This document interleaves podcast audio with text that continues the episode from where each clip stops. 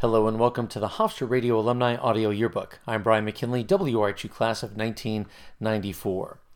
Last week I published two interviews with uh, two people from very different eras in the history of Hofstra Radio. Uh, I talked to Christian Ladigoski, who reached out to me and said, "Yeah, I was there in the in the 20 teens, and I'd love to talk about my time." And we had a great really fun conversation.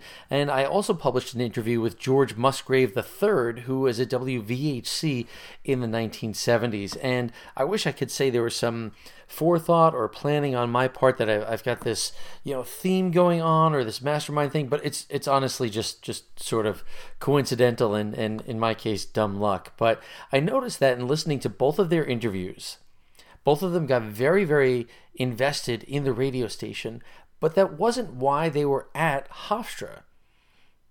Christian and George both had majors that weren't communications and yet wound up really invested and and and having a great time at the radio station. And it had a, a big effect on their Hofstra careers and and afterwards and their friendships and relationships. So I love seeing these these commonalities and these things. And if you haven't had a chance to listen to their interviews yet uh, please go do so because they're they're both great in their own ways. And Many thanks to George uh, for sticking with me. I had some technical issues when we tried to record back in the summer, and uh, he was nothing but kind and patient and uh, a true professional. So thank you for for bearing with me getting through all of that.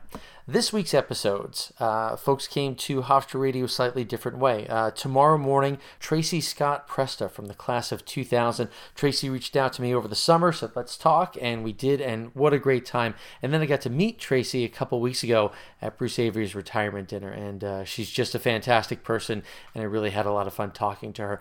Also, a lot of fun talking to Wayne Kurtzman, who was also a WVHC in the 1970s. And Wayne had some great tales to tell and just really it's it's like he was there yesterday. Like the the recall and oh, it's just it's so much fun to listen to him. His interview will be out on Thursday, and uh, I, am just so pleased to be able to know all these people, even if it's just a little bit, to have all these stories uh, and to carry with.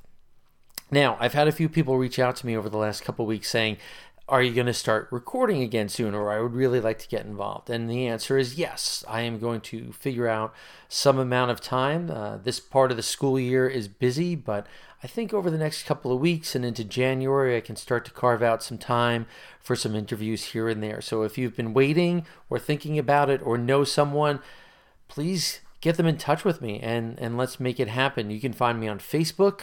Uh, you can email me at wrhu60 at gmail.com or find the Hofstra Radio Alumni Audio Yearbook on Facebook. Thanks for listening and take care.